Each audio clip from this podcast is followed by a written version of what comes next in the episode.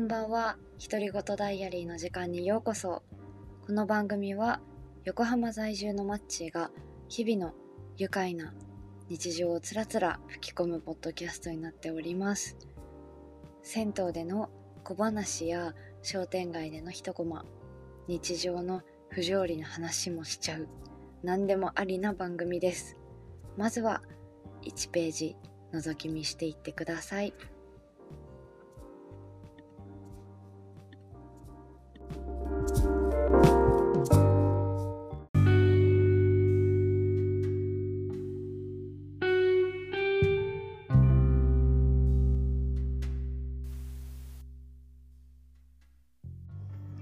ちは。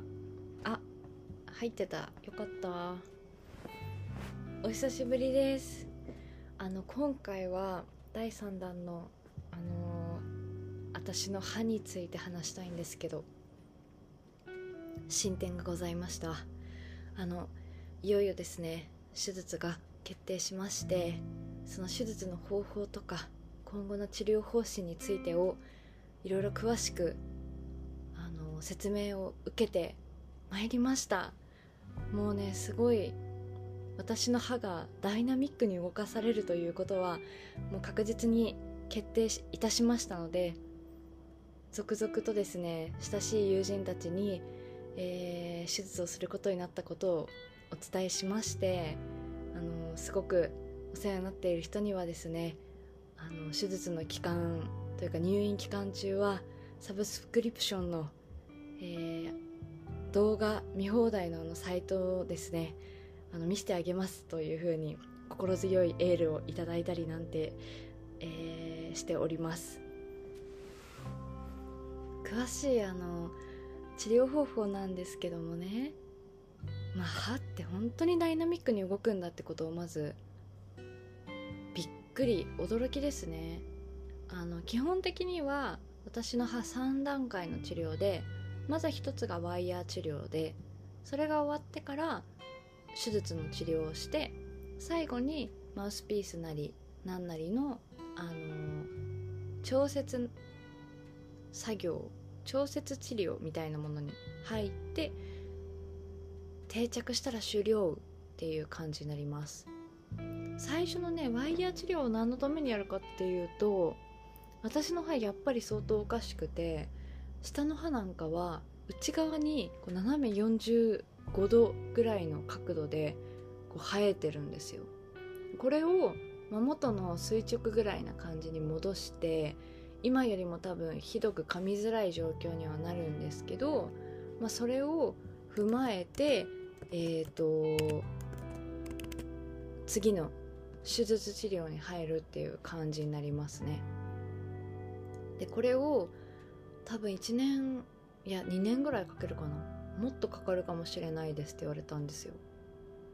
まあワイヤー治療はどっちにしろ絶対通らなきゃいけないのでそれをする前に奥にある親知らずも4本抜くことになりました。まあこれはしょうがないんですけど最近ねやっぱりあの歯が窮屈な気がしてならないです。本当にあの行き場がないんだなお前らっていう感じの一本一本の二十歳に私も力強いメッセージを送ってますね。こう物を噛んでても思うし朝起きた時の居づらさもまあそうなんですけど今日の夜にうどんを食べたんですね。でそのうどんって喉越しの食べ物だからあんまり噛む必要は私ないと思ってて まあどうなんだって感じなんですが私的にはもうすごく楽な肩肘張らずに食べられるねすごい数少ない、あのー心安らぐフードなんですけど、まあ、それにうどんの上にたくさんのお肉をこう乗せて肉うどんとして食べたんですけどそのうどんをたまにやっぱりその肉と一緒にガッて食べた時に噛まなきゃいけない事例が出てくるじゃないですか。そうなった時にこううまく噛めないので頑張って噛もうとすると顎がピキピキピキピキいまして。でそうなってくるとあ痛いってなってこううどんを食べることへの今まで安心感だったり安らぎみたいなものがなんかこう一瞬にして崩れ去るというすごくショッキングなことがありました、まあ、もちろんそれだけじゃなくって、ま、ラジオでね「ハライチのターン」っていう私の大好きな番組があるんですよ。それを聞きながら、まあ、岩井さんが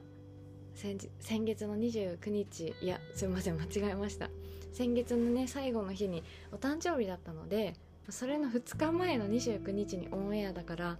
祝おうということで謎にですねサントリーさんやら緑安全さんやら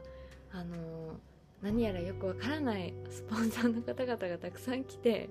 岩井さんがあのへこへこあの媚びを売るというすごく面白おかしいシーンがあったんですよ。で私そのあのー、場面をですねすごい想像しながらクスクスクスクス笑ってたらまあそれがね「おいマツコ調子乗るな」と二十歳が二十歳というか顎たちが顎がですねこの右と左どちらもこう私に牽制をするかのようにピキピキピキピキまた言い始めまして。もう本当に私ショッキング。もうもうご飯ぐらい食べさせてくれよと思いながら顎を外れるのを必死に抑えておりました。いや夏はないと思ったんだけどな。寒い時は結構頻繁にあったんですけどあったかいとそんなにないだろうと思ってたんですよね。でも甘く見ておりました。ちょっと今後も気をつけようと思います。まあの話が戻りましたその今後のね治療方針の話ですけど。まあワイヤー治療が終わっていよいよその顎切りみたいな。内は口の内側からメスを入れて下の顎の骨をちょっと切って。で、まあ、ちょっと短くしたところで、えー、噛み合わせがしっかりできるような位置に戻すという作業をするんです。でこれが結構もう私的には不安も大きいですよね。やっぱり内側から切るからなかなか止血も難しいというかあの何、て言うんでしょう。手術が終わった後に血抜きの作業が結構長くかかるっていう話を聞いていや私の口からこう管が2本ぐらい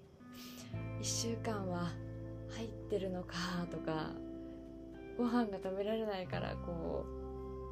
う何て言うんでしょう。点滴でね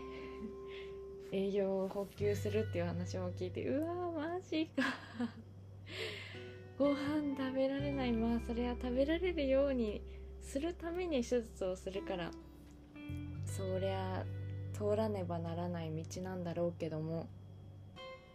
ちょっと不安もねありますよ。そう。まあ2週間ぐらいは入院なので安静に映画とか本とか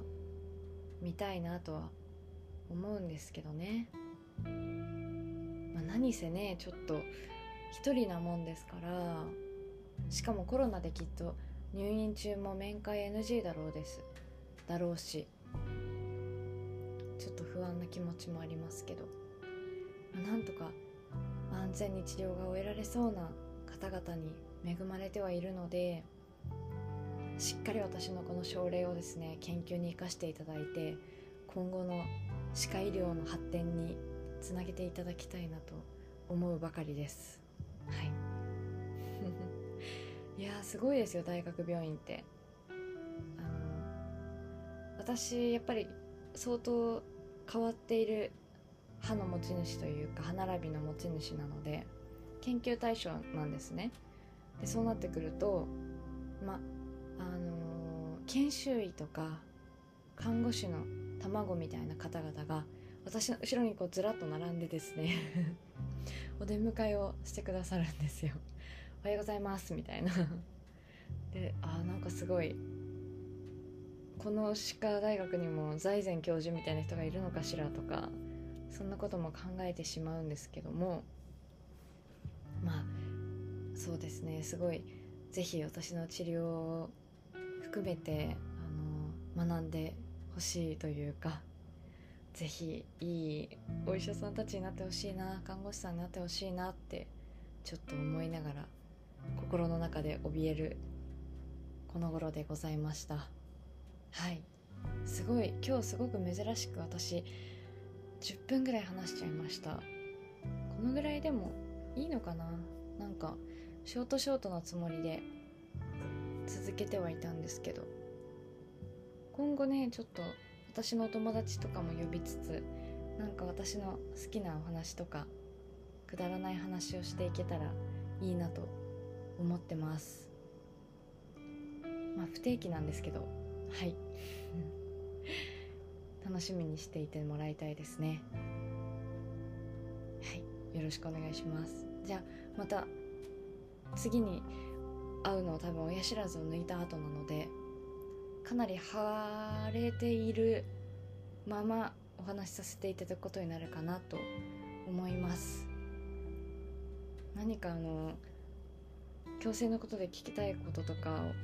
あの伝えたいことがありましたら私のインスタグラムの DM でも何でもいただけると嬉しいです。はい。ではまた。